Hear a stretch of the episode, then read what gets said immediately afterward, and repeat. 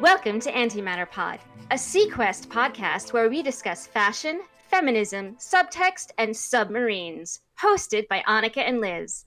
This week, we're talking about the pilot episode To Be or Not to Be. So it's going to be like April Fool, but we really are going to talk about SeaQuest because I just thought this was a really funny idea. And we don't even drop on April 1st, but at the same time, time is a construct, April is a construct. hey, it's the near future. It's it's past the near future. It's so 2018. when I told my daughter that uh, that this took place in the near future of 2018, she started laughing for like a full minute. It was it was just it was so great because it's also you watch it and it's like yeah there's parts of it that are so clunky like the computers oh, I know. And no one no one has a phone. Like so hilarious Lucas should spend the whole episode complaining that he has no reception.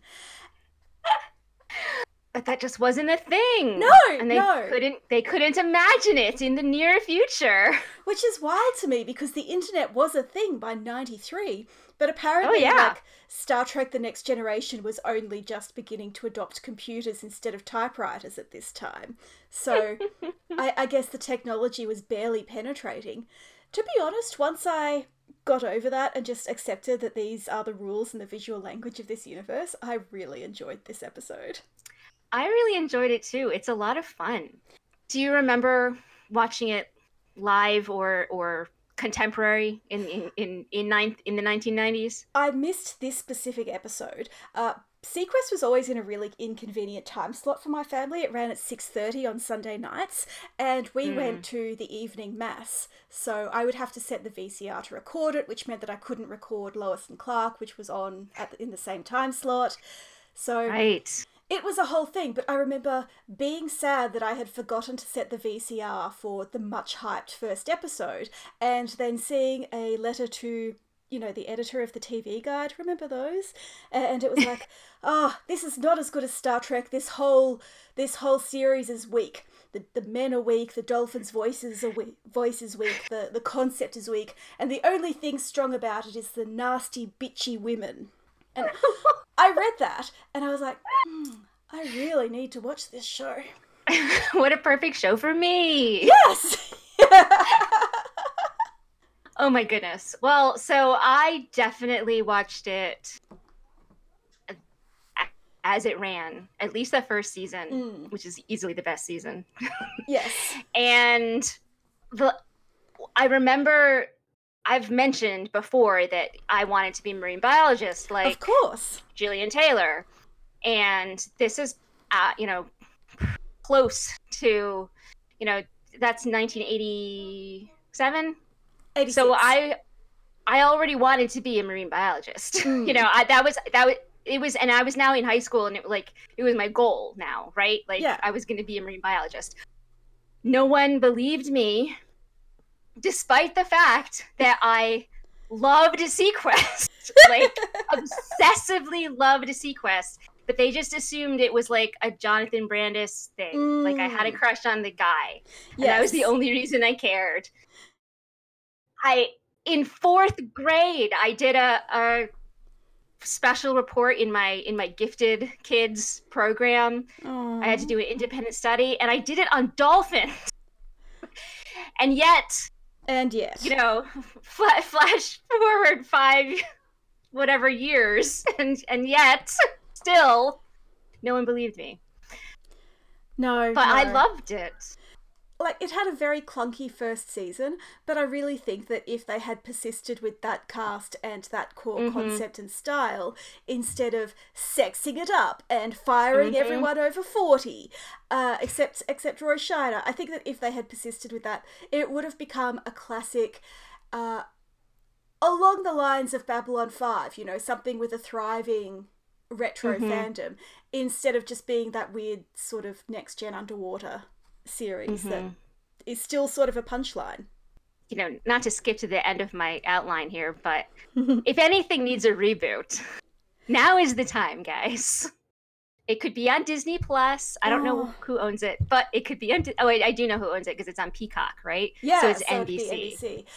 I guess it could be on Peacock. Yes. but, but it's the uh, the reason I said Disney Plus is that it's a it's a goofy kids show that that you could still make good for adults. Right. You know what right. I mean? Like like this could be that audience of family watching together. Yes, yes, science fiction for family, which still has the space politics underwater and all of that stuff, and still a bit of sex and romance and plenty of shipping, as we will discuss, but also suitable for the whole family to watch together. Like, my brother watched this, he's five years younger than me, so he would have been seven, and I'm pretty sure he followed all the plots just fine, and not just because he was, like, a Titanic tragic. Or was I the Titanic tragic? Anyway. we were all no.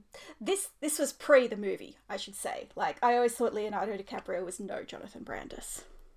Aw, that's so sweet. Poor Jonathan Brandis. I get very sad about him. Oh yeah. still to this day because as much as i say i wasn't in it for jonathan brandis i, I did have a crush on him he was on my wall Oh yeah, same, same.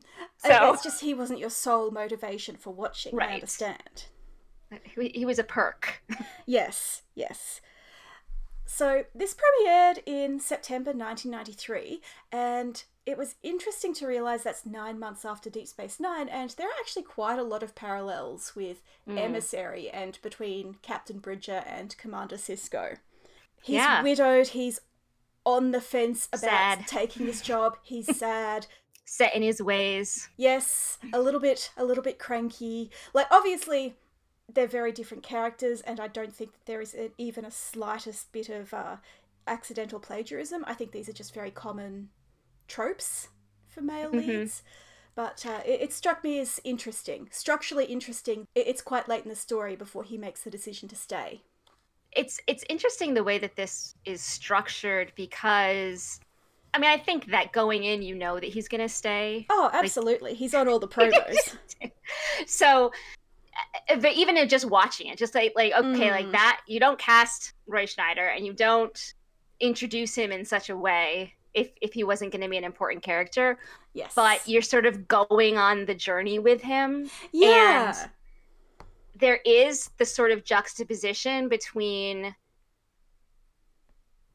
Bridger and Stark as as you know the the previous captain. Yes and so there is this sort of interesting push and pull like not i you never think that she's going to take over because she's crazy. She's crazy evil lady. We'll but get to that but uh, but there is this interesting sort of we're showing two sides of who would be in charge of this and and why we why you know he's the better vision for it and why even though he has to be talked into doing it that's in you know and she was pushed out like there's this there's an interesting dynamic there that I liked. I liked the way that they did his come come back. That it wasn't just you know we're going to go and get you and and convince you for glory or Mm. for you're talking dolphin or for like oh I I was lonely on my island and now I'm not lonely anymore. Like maybe all of that is true,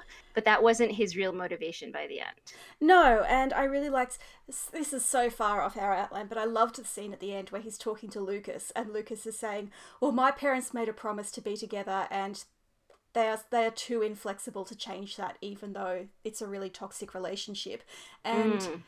even a person who takes his word very seriously as Bridger does needs to be capable of looking at the context and understanding when he needs to change. And Right. I think that's a really sophisticated concept for a very dumb show.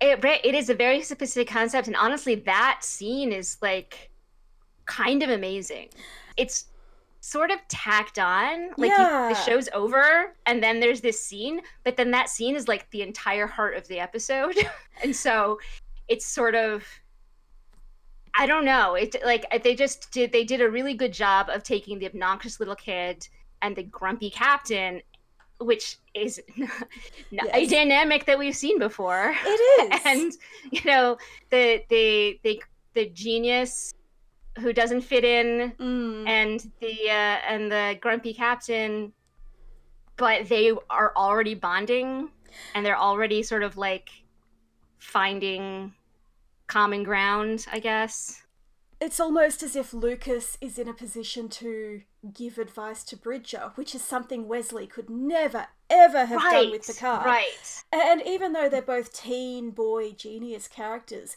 it's striking how different the two the two characters are, Wesley and Lucas. And lucas is uh Lucas is not, cool. not to be michael chabon but Mm. lucas is is organically a part of the crew right, right. And I feel like people are a lot more uh, reasonably and openly wary about having this unsupervised teenager on the ship. And also, he's not, in this pilot, he's not put at the forefront of the mission. Mm-mm. He has his own subplot, but he's not single handedly saving the ship. So, and it's also that, that Lucas is. You know, he's a floppy haired 90s non threatening boy. He wears his amazing baseball shirt. He's oh my gosh i want that shirt he is a, a cool character, whereas Wesley is a nerd, and right even nerds respond. Well, no, they don't. No one responded to Lucas except teenage boys, uh, teenage girls, I mean- and, and probably some teenage boys. Lucas reminds me of Tom Paris. Like he's a younger, a younger Tom Paris, where, and he's, he's probably smarter, but he has that same sort of charisma. Yes, yes, I am a nice guy who is in danger of completely messing up my life unless someone comes in and gives me the affection that my father withholds. Exactly. Basically, Tom Paris needed to be put on a submarine when he was 16. Uh, oh, okay. So we're gonna write that at you. Uh, No. Yes, uh, we already have Admiral Paris right here in this pilot as Exposition Admiral. Exposition Admiral. Yes. One of your, your questions here is uh, as an episode or as a pilot, going back to our caretaker discussion. Yes. And definitely, this was very much a pilot where there's that one scene where he literally walks around from room to room to int- to like meet people, Oh, I know, it is. and they tell him their entire life story.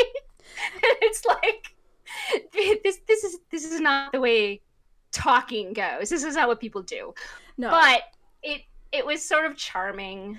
It was it, it wasn't annoying. it was So very piloty in the way that Caretaker was not, but I did enjoy it, and I think it's because I enjoy these characters, and it's it's great to look Mhm. at this show and realize that I am I am enjoying it as much as I did when I was thirteen, and. You know, Hitchcock comes in and she's like, I'm the engineer. I'm a strong female character, so I'm a bit of a bitch, and I'm not going to apologize for being really rude to a senior officer. And I'm like, I love you.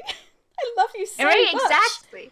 As soon as she was on screen, I was like, I Mm. remember you and I love you. And yeah. also Wayland too, Doctor Westphalen. the yeah. scientist, Westphalen. Yeah, sh like again, as soon as she comes on with her accent and she's like all you know bopping around and saying this is a science vessel and you Mhm. guys gotta step back with your guns i was just like yes So I- you know that I love more than anything a cranky older woman in a position of authority.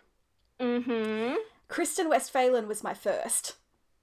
oh Like that's so sweet Beverly obviously had her moments, but she wasn't that old, except compared with like Deanna or whatever, and she didn't have that much authority, and she's also only occasionally allowed to be cranky because it's the. Mm-hmm. yeah i was gonna say it's the she doesn't 80s get to be cranky Yeah, like we find out she is always sarcastic in her internal dialogue, but it's not the same. Whereas now it's the 90s and women can be arrogant and demanding, and we're scientists, so we're here to keep the peace, and we hate the military. And I, I, I- I love her so much. And her introductory scene where she's reaming out Ford for no reason in particular, and Bridger is just watching and laughing. I, I ship it so, so hard. you can see his heart eyes Yes! it's like they, they're they're right there he's absolutely in that moment but like oh oh okay there's a reason to stay on this ship Yeah, I know my wife is only recently dead and I'm not over that, but I really like this However. lady. yes, it's it's just so great. And then we we learned that Krieg worked served with uh, or went to the academy with Bridger's late son, and I don't think His that ever, son. hmm ever comes up in the series again. I don't remember it being a thing. I don't remember it being a thing. It, what I, I mean, poor Krieg. He's one of the half these people are gone by the by the second season. so he's and I love your uh your so Hitchcock, the engineer that we were just talking about, and Yes. Krieg, who we're talking about now, were married briefly for a year, I think at most. And Certainly And, early in uh, their careers. she's the engineer, and he's supply and morale. I guess he's the and so- quartermaster, but he's also the guy doing weird deals that seem to be about drugs, but actually they're about hair regrowth solution. And he's the one going, "Why is there no porn in our media library?" Like he is a bit of a sleaze, a bit of a charmer. He is very much handsome Neelix, as opposed to Book. He's very much Neelix. handsome Neelix. Mm. He's he's replaced Book as sexy Neelix because he's like more like Neelix. Yeah, yeah. Book doesn't actually do the Neelix stuff, but like Krieg here, even to the point where we were we were saying that he he sees Bridger and he introduces himself and is like, you know, I I don't know you, but I know you because I knew your son and we were buddies. And and again, it's like this whole here's here's my entire backstory, right. and also I'm gonna give you Hitchcock's backstory while we're at it. Yeah, that bit where he's like, "What a sweetheart," and I'm like, "That is your superior officer, and you're being a sexist jerk." Like it, it, it is doing that '90s TV thing where the women are very strong and the men compensate by being assholes about it, Yes, but in a wink, so. wink, nudge, nudge sort of way. Of all the characters we lost at the end of season one, uh, Bridger, um, Krieg is the one that I miss Mm. least. in that scene where he just butts in and tells the captain like everything. Mm. Yeah, and he's like the least. He he's the lowest uh, rank. Like he's not. He's not in the chain of command. but so that was super Neelix to me. That was like I'm I'm going to ignore the fact that you're the captain and I'm nobody, and then I'm gonna like exposit at you, and and basically like guilt trip you into treating me like your son. No, Like, that's the thing. I'm the closest thing you have to a hmm. son on this ship. So it's so blatantly manipulative that I almost It's don't gross. mind how, how weird it is to tell your your backstory to a stranger because it's clearly done to manipulate. He's an awful person. I love him. so your your note here, the B'Elanna Neelix pair we always needed. Hitchcock is I very laughed Milana. out loud reading that. That was hilarious and true, completely true. I, I I love Hitchcock. I think she was a great character, and I'm so sad that we lost her. It, like Hitchcock and Westphalen are the ones that I'm bitter about losing when the Yes. series reboots itself. And I don't understand the thinking that Hitchcock is insufficiently sexy because hello, she's the most beautiful woman in the world. Anyway, Yeah, I. It was definitely uh like even Krieg was let go because he was too old, and it's like what? yeah, and he's Where- like what, On what planet are any of these people too old? Yeah, like I don't mean that because they like they're really young. They're really young and they look young and I I'm pleased that at least that's one thing that has improved in in the last 30 years is that 40 is not, mm. you know, I'm going to kick you off the, the ship now. age. Right, right. We were talking about how with Caretaker it was an issue that Kate Mulgrew was 40, and now we have uh, Michelle Yeoh in her 50s preparing to lead a series. And she'll be even older when that series finally gets off the ground. And everyone is clamoring for it. Yeah, It is yeah. it is not like I'm going to throw those old ladies a bone. It's I mean, they should do where that is as well. my Michelle Yeoh Yeah. series? So, so is this a good time to talk about uh, Captain Stark because she's another older woman that is pretty much trashed? Yeah, I really want to defend Captain Stark, uh, the the villain of the episode, but it, the script makes it really, really hard. Script makes it hard. She is def. She is. She's pretty much a mustache twirling villain. Pretty much the series opens with her being relieved from command by Commander Ford as she prepares to launch a nuclear strike against a bunch of civilians. Like, and that's before she goes fully axe crazy.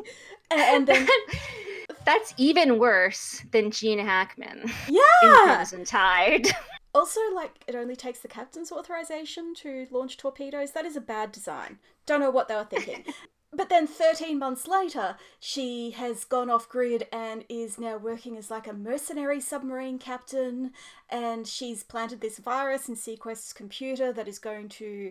That leaves it helpless, and she's just going to wait around for the kill. And there's a cut scene where a crewman goes like, "Hey, this is more about revenge than anything else, and I would like not to die." And she kills him. And oh she's like, "Does anyone else think they can command this ship better than me?"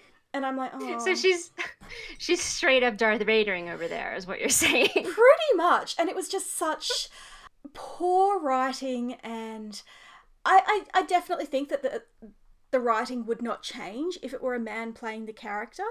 But mm. at the same time, like they've cast Shelley Hack, who was one of the later Charlie's Angels. You know, Right. she's a very beautiful actress. I think had they given her a little bit more depth and ma- made her an ongoing antagonist as Bridger's former student turned nemesis, I think that would hmm. have been really cool. But she was just cardboard, cardboard through and through. I wonder what was the decision to make her a Mm. woman is what I want to know. That's where I want to I want to actually be in that room and be because absolutely every single thing that happens could be done as a man and it Mm. wouldn't change the plot in any way. But But someone it would made that change choice. the story. like yeah, someone made the choice to make her a woman and she she comes off as a straight up bitches be crazy. Yeah, in fact, Ford even says it was recommended that she have psychiatric evaluation, and she yeah, refused. it is bad. It is And I, I- I don't see anything about her that says psychiatric evaluation to me. I just see someone.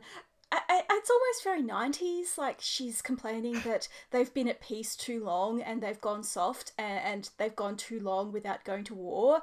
And that just Hmm. feels like a really 90s sort of villainy. Well, it, it I agree with you, but I also like that's kind of the plot of like Star Trek Beyond Oh, yeah. Which was very recent. about five years ago. Yeah. So it's still there. It's still, but it's partly because those people are still making Mm. stories and those people's students are making stories and it takes a lot it takes a lot Yeah. to cut those those ropes and get to the new kind of story. We're still in this, uh, you know, like Steven Spielberg is still a big name who who is making movies. Yeah, and, and I remember when this came out, it was a big, big deal that Steven Spielberg was producing Yeah. a television show. I, I was- reckon even now, deal. even now, anything produced by Spielberg would get some buzz. Right. And I sort of love that Spielberg wanted to do it because it's this guy who wanted to tell these stories when he was a certain age and he was kind of a, a little bit of a nerd and and was interested in things that other people weren't interested in and made his little mechanical shark. And then like that gave him a whole career right? Yeah, yeah, and and so he has that sort of energy. And it just feels like it's that sort of and you know spielberg's older than me. I'm not a Mhm. contemporary of spielberg. So it's already old. Like i said the people who were making this were already too old to be making the near future stuff because they didn't have the imagination that could get them to an actual near future. They were insufficiently connected with the youth of the modern world. right. Yeah, and I don't know exactly where I'm going with this, except that I really think that the Spielberg connection is important, and Mm. I it, it if you think of SeaQuest DSV as a like 12 year old Spielberg imagined this thing yeah, kind yeah. of story. It, it has that feeling, even though it's even though he's not the person who like wrote it, he's just a, a producer. But people in that same era and with those same ideas Mm. and you know, still being a, a nerdy engineering sciency kid Yes. who also wanted to tell stories. And the nerdy engineering and science side is a big deal in this first season. Like most of the episodes have uh, marine archaeologist. Is he a marine archaeologist? He ha- has a science guy explaining the science over the end credits, which I really enjoyed. And I had his books. Maybe I was the Titanic tragic in the family. Y- you were going to be a marine biologist, and I was going to be a marine archaeologist mm-hmm. because I'm really into What shipwrecks. Uh, I'm not a very, Very good swimmer. sad. Anyway. yeah. Uh, but this was very much trying to be legitimate family science fiction. And Right. it, there were a lot of jokes about it being next generation underwater, which we have a note here uh, about.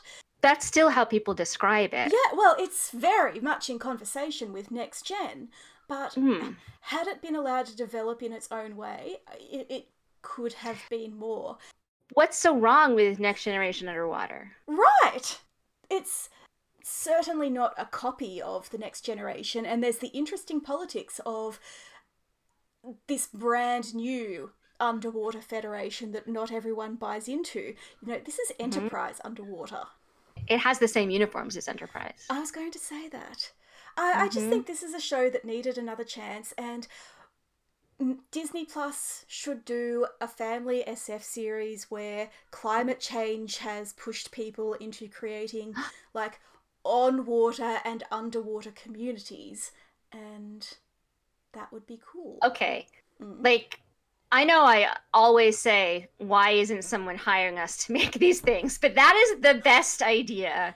and it Thank needs to happen right now. Like, that's so good. And so topical, and you can. You can reach such a wide audience because you can have Yeah, you know this it, it's it'd be like lost in space you know you can have the family dynamic drama stuff and the you know military versus science and the right. The- the- discovering new worlds and and new things and having close encounters and all of that stuff Yeah, yeah. is right there Now, now that I've said it, it just seems like a really, really obvious idea. Ah, Like, yeah it's it's right there guys it's right there make it happen Wait, I just remembered. It already exists. It's an Australian animated series called The Deep about, on Netflix about a family that live in a submarine and do like scientific exploration and have adventures. And it's really Hmm. good. I follow one of the writers on Twitter and he follows me because it's Australia and everyone knows each other. And yeah. but this is not to say that Disney Plus should not consider a similar but non plagiaristic concept. You know, the, I, I think the climate change and live has- action and yeah, yeah. bring it you know have a talking dolphin I- they, I know people people make fun of the talking dolphin but you know what people like dolphins Uh, and yes. if you could do it in a way that wasn't so Twee. twee that's a good word then it you know it would work Yeah. Oh, you- and even you don't even have to have the talking dolphin you can just have cute dolphins Right. they don't have to talk they're always trying to prove that dolphins are as smart or smarter than humans Yeah, yeah. So it's it's not a bad like I like I like it. I like the dolphin, even if it's silly. I love I love the idea of the dolphin, and I do wish that Darwin had been. Uh, I I remember reading somewhere that Darwin was conceived as being like Data, like uh, naive but also wise, and I, I feel like Hmm. they went a little bit too far down the dolphin-shaped child route. Mm. I think it's an interesting idea, and there is science behind it, and we've had we've had sillier concepts. I enjoyed the opening scene, how it was basically the expanse, but underwater, with with That's true. the marginalized mining community, and you can tell that they're on the fringe of society because they're all wearing like baseball pa- baseball hats. Imagine if the expanse was made in the 90s. That's what the belters would look like. Oh my goodness. First of all, the expanse in the '90s is kind of a scary concept to me. Yeah, I don't think it would have been good. I don't think it would be. Uh, uh, it definitely wouldn't be what we have. And I No. also worry. and that's another thing that was sort of lost when they they really it's it's weird. It's like they read all of the commentary that it was TNG underwater mm. and decided to try to be more that instead of just continuing what they were doing and it it was like you don't you, being TNG underwater doesn't mean let's find aliens underwater. Yeah, that was that was a meant. very strange decision. But also the ways in which they broke with their TNG concept were really disappointing. You know, the women were less powerful. They were much more scantily clad. Right. They really went to a strong underwater sexy drama sort of thing. And it was more military drama than yeah, right, exactly. It became more military. It mm. became more yeah, we're gonna find an alien or a or something terrible is going to happen, and we're gonna have to fix it. And then the third season is literally in the apocalypse, like right, and there's... everything blew up, and now we're now we found the old SeaQuest hmm. fifteen years later or whatever. So those were interesting choices that I disagree with. Yeah, and I just think that it's another one of those where they didn't and I said I said this about Enterprise. You have to trust the yes. story you're telling. You have to trust your concept. You have a good concept. You just find the best parts of that. You don't try to rewrite mm. everything about your show to because the what ended up happening is they lost the people like me yes who loved the first season and, and, they didn't get any of those people that they were trying to get. No, this is the, no. again the same thing that happened with Enterprise. They lost me, and they didn't get any new people. You know, I've started blogging season four of Voyager, and I'm really impressed by how, with the introduction of Seven of Nine, they have sexed it up and they have added more conflict and more tension, but it's all still organic to everything that came in the first three seasons. And that was how they gained an audience without losing much of their old audience, even though they had things like Seven of Nine fights the Rock. Right. Yeah. They tr- they trust it, and I mean, Seven of Nine is a great is is almost the perfect example right. of sexing it up. And I mean, I was on a panel for the 20th anniversary mm-hmm. of Voyager and it was great. It was so good because one of the panelists, like, wasn't even me. I was moderating. And one of the panelists, like, someone in the audience said, I feel like it became cheaper when they introduced Seven of Nine just to bring sex into it. Mm-hmm. And the panelist was like, Well, I understand that critique, but if you actually watch the Seven of Nine episode, like if you yeah. watch her stories, she is never once treated as a sex object unless it's like part of the plot like they unless someone's going to point out that she's being treated like a sex object and even with like the camera stuff like yeah she's introduced in a certain way with the big sweeping up her mm, body and like mm. ooh you know but when she's just in a group scene with people and they're doing a you know a close up on seven it's not like on her breasts or on her lips or on, like it's just on seven. It's no, not no. like here's the sexy lady. It's here's seven of nine and she, and she has this to say. So you and it's it's not fair it's not fair to put it all on the audience that like we're going to titillate you mm. and we want you to ignore that titillation and listen to what's happening. Like yes. it's obnoxious that that's what we have to do However, the plot and story and the medium even of Voyager treats Seven like a person and yeah. not like a really important person, like practically the star of the show. Basically, to Kate Mulgrew's regret. Whereas I think, and I have not rewatched season two of seaQuest ever. As far as I'm concerned, it doesn't exist because they broke up my OTP and then tried mm-hmm. to get Bridger with the replacement doctor who was like young enough to be his daughter. Ugh. But the female characters they introduced, it's not just that they were younger and sexier and you know, more appealing in general. They didn't have that strong female character thing happening. It was just that they weren't very interesting. Like the new Doctor is a telepath, and there's one episode where you see from her point of view what it's like to walk through a space and hear everyone's thoughts and how agonizing that is. But other than that, it's just not terribly. She wasn't a particularly t- conflict driven or interesting character. And the other one was basically there to be to wear a tight tank top and have men explain things to her.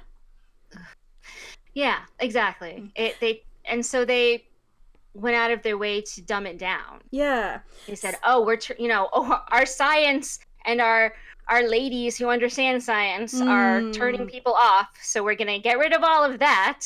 Yes. And we're going to have and it and that's just it's it's so insulting yeah to anyone who likes it but it's also insulting to like why do you think that the only reason i'm going to watch this show is if you have a sexy dumb lady on it like, right it's so are there really those people and if so why are we catering to them well, I don't think there really are those people because it was not exactly a ratings winner. And I remember no. I actually quite liked season three. I really missed Bridger, and I wrote a lot of fic where Bridger and Westphalen hooked up 10 years later. Uh, but that's beside oh. the point. There was a new female character introduced that season. Cannot remember her name, but she was a Latina soldier who had a chip implanted in her head which recorded right. all her thoughts, and it sort of made her the perfect soldier because she could never have an independent moment of privacy and I re- I, re- I remember the chip part. Like I yeah. I, I have a very strong memory of that plot subplot. So yeah, and I really liked her because she felt like a, you know the 1995 version of the strong female character and that was a really interesting science fictional concept and it did some interesting stuff with her identity and her sense of self which I really enjoyed and yeah, it was sort of the first time since season one that we had a really complicated female character who didn't necessarily have agency, but her lack of agency was the story. Mm.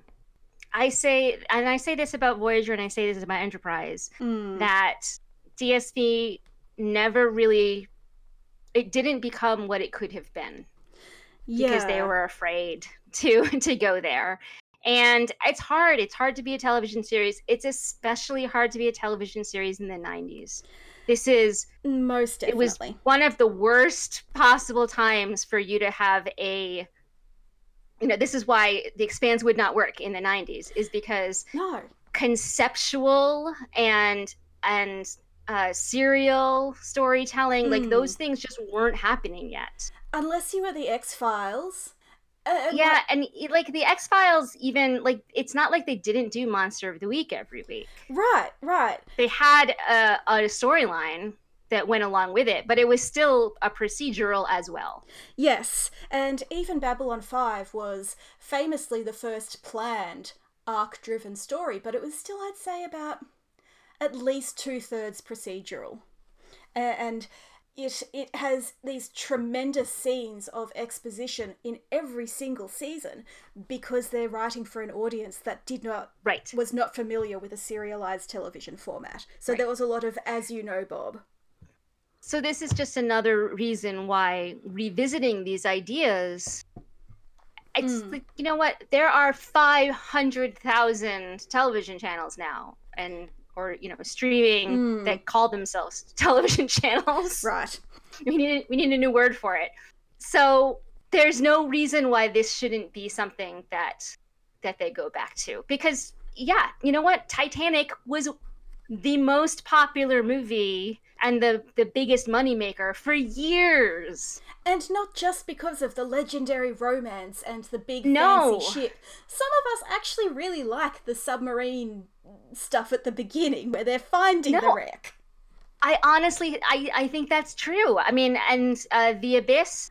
Yes, yes. Is not wildly popular, but is a cult classic. Like people, people who love that movie love that movie, and I'm one of them. Submarine movies are a perennial genre for a reason, and maybe in 1993 the world was not ready for the family submarine drama, but you know.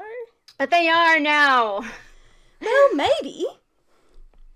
Well, I I mean, I like the idea of the because it's not like it's not like it's a crazy idea that we're going to run out of I mean, Florida isn't going to exist soon. Definitely Louisiana isn't going to exist soon because the water is rising and we're not figuring out how to stop it or fix it or do anything about it. Right. So- and now I'm I'm recalling there is an Australian middle grade novel called Oh gosh, I'm totally blanking on the name, but the author is Bren MacDibble, and I will put the book in the show notes. And that is, again, like, I don't think it's a submarine story, but it is about a family and kids living on the water because climate change ha- has reduced access to land. Like, that is cool.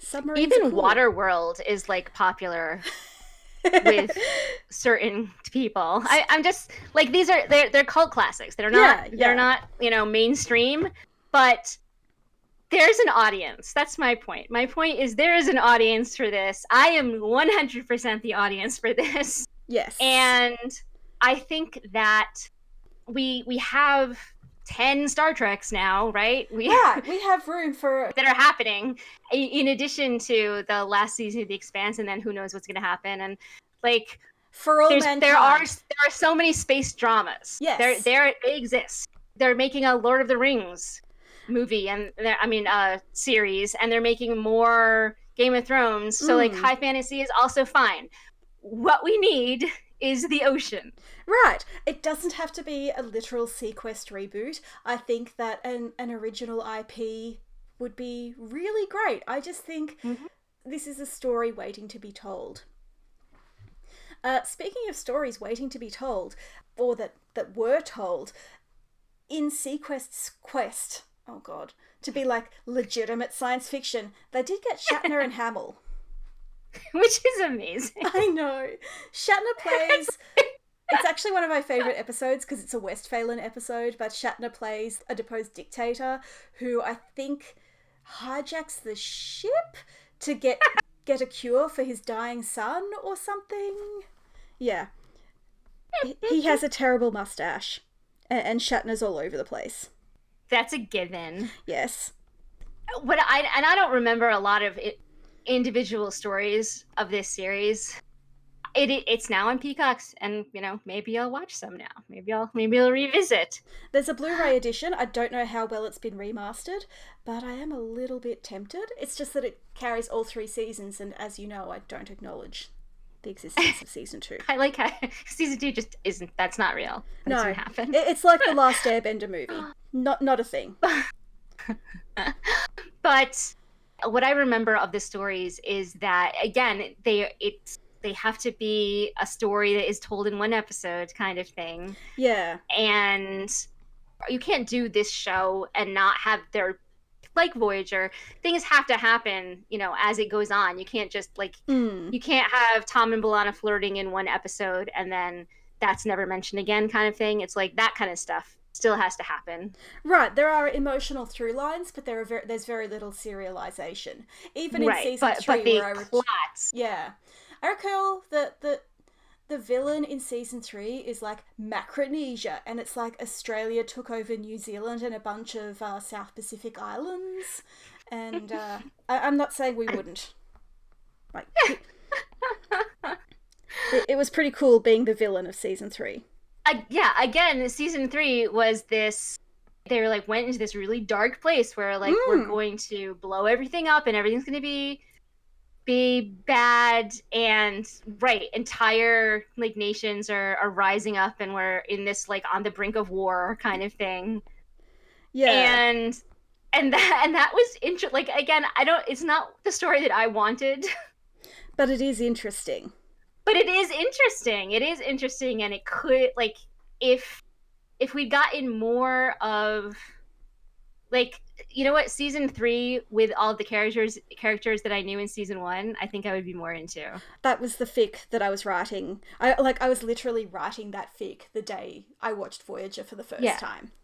because the ideas are cool like yes. that it, i want to I, I but i just want to experience them with people that i care about Yeah, and I just sort of got like I I'm the t- like you know I'm the person who's still angry that they replaced Dr. Crusher with Dr. Pulaski for that. you know, it's still hard. It's still hard for me to watch season two same. of Next Generation, because I'm just I feel like insulted. I feel personally attacked by the lack of Dr. Crusher. I mean, you And and, and really. And that's sort of that's sort of how so you they even took away Bridger in in the third season you know it's like I think it's more accurate to say that Roy Scheider quit in a half. yeah which is which is but you know what I applaud him really Absolutely. for saying you know what I didn't sign up for this mess that like I was I was telling a good story and you Yeah. people did this with it and I don't want to be a part of it anymore and uh you, you know how you said that uh, you wish Robert Beltran just left like Mm. yeah exactly it's better that that Roy Scheider pitched a fit and got you know written out Yeah. than that he pitched a fit and then like just snarled through the entire Yeah. season you know Yeah. No, I, I completely respect his decision to put his money where his mouth was. And part of the reason SeaQuest got off the ground was that they had Roy Scheider attached. And you see it in the pilot. He slips so easily into this character and delivers these some pretty cheesy lines with so much confidence that you almost forget how cheesy they are. Whereas, like, I feel like he, Stephanie Beacham, and Jonathan Brandis are the most confident members of this cast yes and everyone Yes. else needs a few episodes to sort of catch up. and that comes across in we- like we were talking about with you know, like the hard eyes yes. and then that last scene with lucas like those everything pops yes. because they're already they're already in character they already know what they're doing and they're doing it they're throwing them themselves wholly into it and you can see them becoming a family unit. And yeah which is amazing because there are so many like they have so many different acting backgrounds. Like Brandis was a child actor. Beacham came from soap operas. She was in Dynasty. She played um, Joan Collins's sister, cousin. Anyway, check it out on YouTube. It's amazing. Her hair is so big. And Scheider, of course, was a big, big movie star with a lot of, with a big reputation. Yeah stephanie i had to look it up to make sure before i said it but mm. stephanie beacham was dylan mckay's mother. Yes, hi 90210 I because I was such a massive Westphalen Bridger shipper, I sort of glommed onto Stephanie Beacham the way I have now glommed onto Jane Brooke, but without Twitter and stuff. So all I would all I could do was like go to the library and look up her filmography and then look up the films that she had been in and try and get them on video or whatever. I, I would read vintage TV guides to get episode summaries for her episodes of Dynasty. like I was such a fangirl. but that's i just i love the fact that she was society drunk iris mckay but was also this so competent Mm. you know to, to say the abyss again like she comes across as uh, mary elizabeth mastrantonio's Yeah. character but like Older. Older yeah like more i don't know It's actually part of why she took the role. I don't know why I still retain this information, but she took the role because she really liked play- the idea of playing a scientist and being able to dress down in her, you know, her her coverall, her uniform, and not be dripping with diamonds with hair up to the ceiling and it was something that her her daughters could see her in and and respect. Oh okay, now i'm gonna cry I know, I know. because that's so wonderful and and like she was in one episode of Next Gen, and I have to assume that she was just too old. Like if Kate Mulgrew was too old, then she was too old to be Janeway. But they should have seen her in this and gone, Janeway. yeah she she has that vibe Yeah. like they would definitely they would sign sign signs together Right. it would be great they would be so happy Yeah, I I don't know what she's doing these days, so I hope she hasn't like turned into a TERF or a racist or something. But uh, just just let thirteen year old live. it's always life. it's always a danger these days Oh my god. but this is why i'm glad that we're doing this completely ridiculous episode on our star trek podcast because I did do people know that seaquest dsv is available on peacock because it is if someone out there wants to do like a proper episode by episode SeaQuest podcast, I will totally listen to that. Like just just the scene where Westphalen is trying to let Darwin give informed consent for his military service? That alone deserves an episode. Yeah, that's the thing is that this ridiculous show had it asked ridiculous questions, but it took it completely seriously. Yes. And that's what they needed to that's the they needed that confidence to carry through everything they did. right. Because when they do it, I'm fully there. I believe in all everything that's happening and I'm I'm invested in everything that's happening. and that's and it's only when Yeah. It, it's only when Yeah. it loses confidence that it falters and you suddenly see through the illusion. They understood that science fiction needs to be played with a straight face or else it's not going to work. Right. Right, exactly. Babylon 5 is at its weakest when it's making weird jokes about Deep Space Nine. Yeah, that's not its own thing. Yeah. Okay. yeah. Yeah. Uh, highly recommend watching the the the cutscene with Bridger and Westphalen. It's also reproduced in the novelization by Diane Duane, which I have read many times.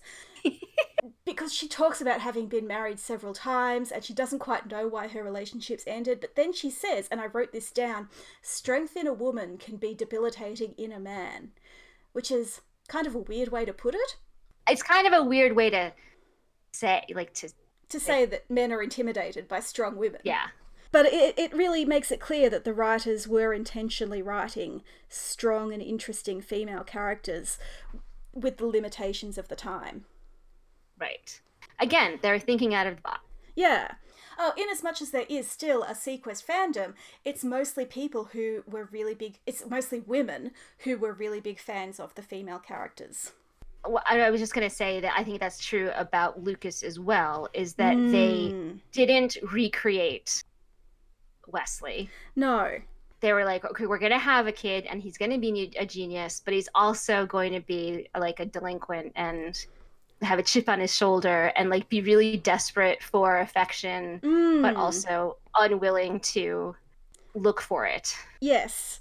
I I love Wesley Crusher, but that's a way more interesting character. Like Right, right. Remember. there's so many more things you can do with that character than you can with the boy genius who is- gets along with everybody and and Yes. is unreasonably ingratiated into the action.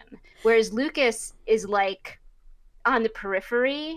He's he's more integrated as the series goes on, and like I think he even becomes part of the crew in the, in- Yeah. in, the third season, yeah, right? Yeah, he, he's uniform given and his own field commission to the rank of ensign, but he doesn't take over the show the way the way Wesley does. Like I remember there are Lucas episodes, but they're mainly about him doing teenage boy things Mm.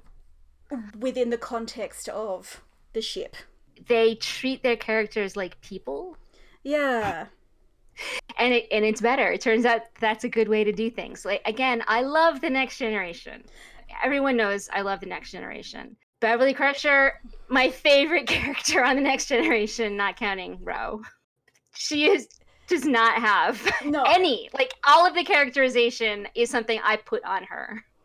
It is not given to me. I have to tease it out of, of the Mm, scraps Mm. that are that are given to me. And so did Gates McFadden, you know? It's Yeah, like yeah. or you know, we talked about uh how Jonathan Frakes brought Will Riker to life. Will Riker on paper Is is, the most nothing. boring man alive. There's nothing there. But consider, consider for example, Commander Ford in this show, uh, and he is basically, I want to say, basically underwater Riker. Extremely, extremely dull. The most interesting things about him are that he is clearly going to hook up with Hitchcock, and don't tell me if they don't because I ship it now. And this extremely terrible, problematic order from Admiral Not Paris to pretend to be a coward and incompetent, so Bridger has to take command. Command, yeah. Uh, at which point- gross. Yeah, because Ford is African American, so I assume he turned around and filed his report with HR.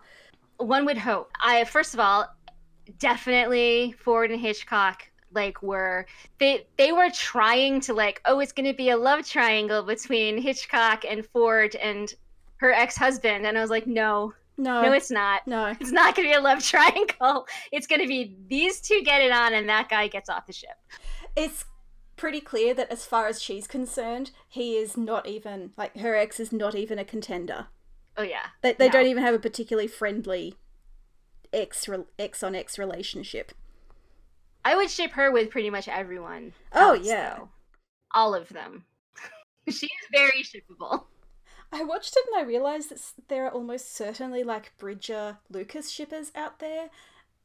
what? I know, I know. And then. I'm like, no, Okay. he's a child. I'm just going to not think about that. And then I was struck by how it's actually weird that there aren't that many slashy pairings on this show because in this season, like, like I, I think that there were O'Neill Ortiz shippers, but that was mostly Mm. because in season two they hung out a lot and Ortiz was very sexed up. Proximity, yeah. Yeah, yeah. I, I think Ortiz may have been the first Latino character I saw in science fiction. Wow. Well, Star Trek was pretty far behind on that one, so. Just I'm I'm just gonna throw in Bail Organa as a Latino in space before Star Trek and you know, I mean, you know, it was 1999, so it wasn't like late, but it was still still important to me. Anyway, moving on. It's still important now. We don't stop thinking about representation just because we have some. And yeah, exactly. And I, you know, I, we are not a we're not a Star Wars podcast. We're a SeaQuest podcast. Right! And But- we always have been. However, it's hugely important to me that Leia's father was a Latino man. Yeah. Like hugely important to me that both of her parents were people of color. yes, her mother was played by a Filipino Australian. Don't yell at me about the prequels being bad when they do things like that. No. But back to SeaQuest and back to Ford, who I agree, he's he. It, yeah, you're absolutely right that he is Riker in that he is the straight man. He has nothing to do other than like push the plot forward. Like he doesn't get any character. He doesn't even get to exposit randomly. No, and it's kind of a shame because I feel like he's actually the most interesting character we don't get to see much of because he has just relieved his captain of command. Now he's being passed over for this other white guy. And, and does he feel a way about that? Does he feel yeah, yeah. yeah. does he feel guilt for having to relieve Stark even though it was the right thing? Were they friends? Yeah, and and we get none of this. No, none, never- none of this. Captain Stark is literally never mentioned again. I looked up for it. Yes. because he yeah because i was sort of like what even happens to him he gets to be in all three seasons Yeah, he's one of the few. but he he still doesn't really like nothing really happens to him he's No. just sort of he's he continues to be that guy who is sort of like the continuity guy but doesn't get to do anything but i looked up that he had he had a, a backstory that he was and this is horrible so Mhm. like content warning for racism but his original backstory was that he was from the streets of chicago Uh huh. and and uh and you know was uh a, you know a basically thug tm Wow. impoverished single mom didn't know his dad like every stereotype you can think of for a black man Right? was on him and none of that made it into the show Thank and God. instead he was given the backstory of being super rich with like parents who were high up in the fleet or something Mm. and and like again they never do anything with this No, it sounds like he was basically underwater Tom Paris. Yeah he was underwater tom paris Everyone and in this show is underwater Tom Paris. Yeah, that's that's just what the, the show's about.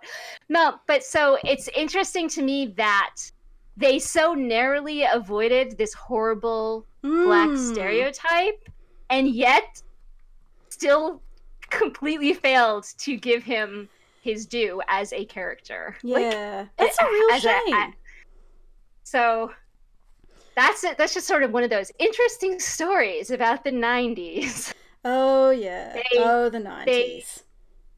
really, you know, it's it's uh one step forward, twelve steps back. But I looked up most of the cast to see where we're at these days. Obviously, Jonathan Brandis tragically took his life in, I think, 2003. And Mm-hmm. there's a lot more dialogue now about the mistreatment of child actors in Hollywood and the pressure they're under and the abuse to which they're vulnerable. Uh, Roy Scheider passed away just a couple of years ago. Uh, he was played in the miniseries Fosse Verdon by none other than Lin Manuel Miranda. Wow.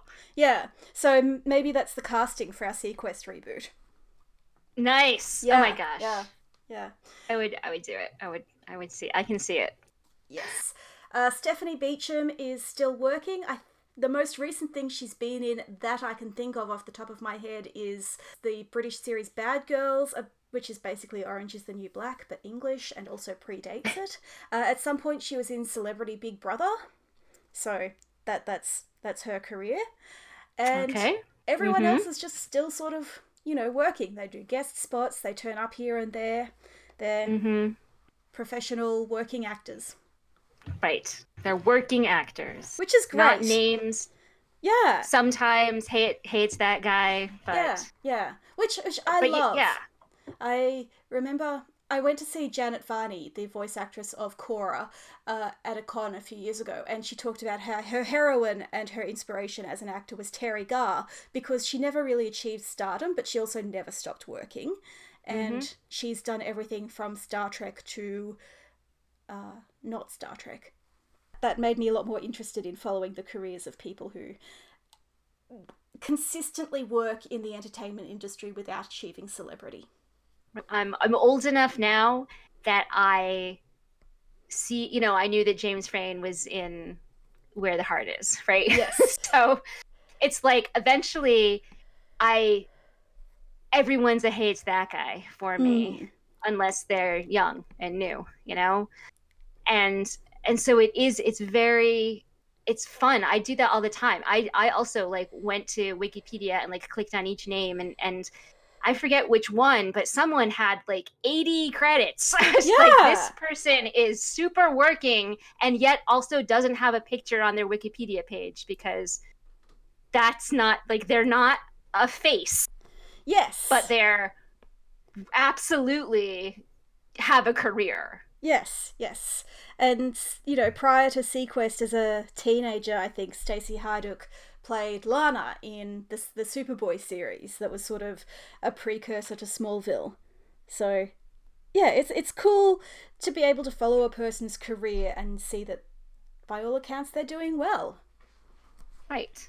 And it's always fun to watch a show that you might not be super interested in and but it had, has someone that you like Yes. for example jayne brook and then you in your mind make it secretly an alternate universe story about that person that you like I just saying don't do that, but I did watch the four episodes of Major Crimes that Jayne appeared in in 2017, and it, it was with um, Mary McDonnell. Laura Roslin Yes, yes. And the series, you mean the kat cornwell and laura roslin show the Kat Cornwell murders Laura Roslin show, even though she's the lead? Yes, yes. yeah that one It's actually weird because like the series was pressured by the network to go into serialization and they compromised by doing like four episode arcs, which I think is brilliant by the way. It's a format more shows should adopt. Uh, and the penultimate arc is about it's really really dodgy. It's about uh strippers and sex workers being murdered and the prime suspect is this self-help guy or his son and jayne plays their wife slash mother and then it turns out that jayne did it so these women couldn't accuse her husband of raping them and then like all through the series this just a few years ago right like this is 2017. And Ugh. so this is like their Me Too story, but then all through it, one of the male detectives is like hitting on the victims and the witnesses. It's really gross. But they finally realize that it's Jayne and they pull her in for questioning, and she basically gets into a screaming match with Mary McDonnell about the rightness of her actions, blah, blah, blah. And Mary McDonnell's character has a heart problem, and in the middle of this shouting match, she has a fatal heart attack and dies. And okay Jayne is like, uh, this is very uncomfortable. But I'm like, there are four episodes left in this series, and they've just killed their leading lady. And, and then I looked it up. It's it's a procedural, so it doesn't have like a massive fandom. But what fandom it does have was furious. I do like I actually remember because I follow Mary McDonnell on Twitter Mm. and I do remember there being like a firestorm about this like I re- Yeah. and, and she I remember her like putting out this statement that was like I really appreciate everyone's words and I really enjoyed you know putting my heart and soul into this story and blah blah blah and was like you know don't be angry on my behalf or whatever Mm. but I have never watched Major Crimes because I cannot put Laura Roslin into a Law and Order. Like it just it doesn't work for me. And- no, it was look. It's I know you love procedurals, but this did not seem to be a very good one. Even setting aside its poor decisions as it wrapped up, and it's notable. Like p- the other reason, the non Jayne Brook reason that I watched it is that it was showrun by James Duff, who is now an executive producer on the Trek Renaissance. I see. Yes, he wrote a couple of episodes of Picard. He wrote a couple of episodes of season three of Discovery. Yeah, yeah. So let's And- let's hope he doesn't kill off Michael halfway through the final season. I hope that there are enough people who would be in an uproar about that that uh, that won't happen. but I, li- I like to think that he's learned. Oh, he also wrote the play and I think directed the telemovie of Doing Time on Maple Drive, which was iconic in the early 90s for its depiction of uh, queerness and coming out and dysfunctional families, and starred J- Jim Carrey in a dramatic role, Huh. and also starred Jayne. And Bibi Okay. Besch from Wrath of Khan, Carol Marcus, as the mother. Wow. Look So- at this uh, this cast. But that's what I'm. That, but that's actually our point: is that peop- actors show up everywhere, and it's cool. Yes, and definitely don't waste your life watching telemovies from the early 90s when you can waste it by watching uh, failed science fiction programs from the same year. From look, Look. it's it's just one of those things. Okay, Yeah. you we like what we like. but I, you know, again, they're rebooting everything. So, re- like reboot this, reboot Alien Nation. Like, oh, I forgot about it, but where are the shows from the '90s that I watched and loved, and why haven't they gotten their their day in the sun? I have No one wants Mad About You. No, God no. No one cares what they're doing ten years later. All I'm saying is that I have a lot of ideas for rebooting Babylon 5 and recreating what was best in it while also fixing its many, many problems from the 90s. Hmm. Yeah. And Well, yeah. you know that is it's newly available streaming, right? So Yeah, yeah, HBO Max. it could apparently. happen. Yeah. that's what that's my that's my one my one you know maybe maybe it's gonna be okay for for seaquest is that it definitely was not readily available Yeah. and now you know peacock is ridiculous but you can watch it for free like it's it's one of the you'd have to watch you know ads but i watched ads Yeah, yeah. in order to watch seaquest and and it wasn't there's only like one ad per break it wasn't the worst thing and also like seaquest had like there were ads so yeah, it's it's not that. actually when when watching like next generation and it does that like it gets dark. Yes, yes, because that's where black. the ad happens and then it comes back in and they're the same scene. It's like a, a you know they say it like it's the continuing scene. It's like we went from one one sentence to and then they answer and it's but it's like dark in between. Or So there are some um, episodes of leverage where they actually repeat the lines Oh my god. you know after they come back from commercial break and they say the same two lines again and it's like guys That's like um, classic Doctor Who, but they did that between episodes. oh, I, I really hope the Leverage re- reboot does this does the same thing. so uh but so but my point is that hey they made the smite the snyder cut so Thank you for listening to Antimatter Pod. You can find our show notes at antimatterpod.tumblr.com, including links to our social media and themes, credits, and credits for our theme music.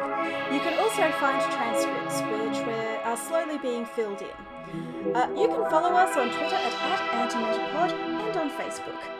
If you like us, leave a review on Apple Podcasts or wherever you consume your podcasts. The more reviews, the easier it is for new listeners to find us. Join us in two weeks when we will be discussing the obscure science fiction series Star Trek, specifically rating statistics, and we'll be joined by a special guest who understands numbers better than we do.